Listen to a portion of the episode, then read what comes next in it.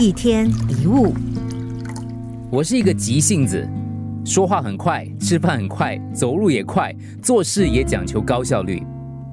这个习惯常常套住了我。每次我在做某件事的时候，总是急着想下一件事。我常一边做一边想，还有什么事没有做。等做完这件事，要做这个，要做那个，几点要联络谁，几点要交代什么事情，甚至连去跑步运动，可能也摆脱不了这样的习惯。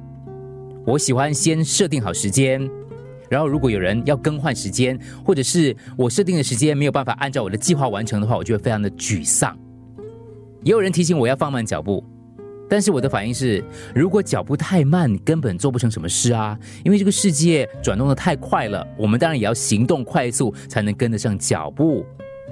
但快速的行动，有的时候反而会让人感觉老是跟不上脚步，脚步越快。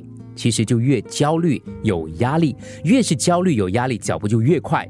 这样的情形连带会影响到健康、家庭跟人际关系的。我们必须提醒自己，要把目标摆在心里，但不要一路盯着它，免得忽略了过程本身。就像坐火车，虽然要确定你上对车、下对站，但坐在车上的时候，不需要一直想着下一站是哪里，什么时候该下车。匆忙焦虑并不会让我们提早到站。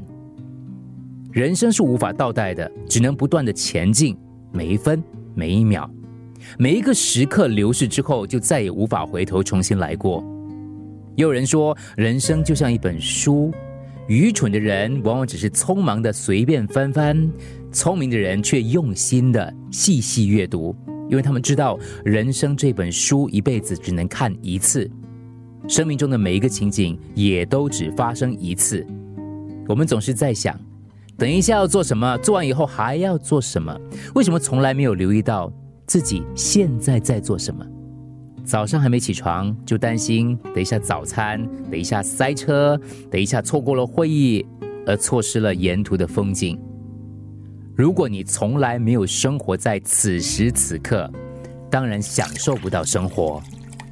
一天一物，除了各大 Podcast 平台，你也可以通过 SBH Radio App 或 UFM 一零零三 SG Slash Podcast 收听更多一天一物。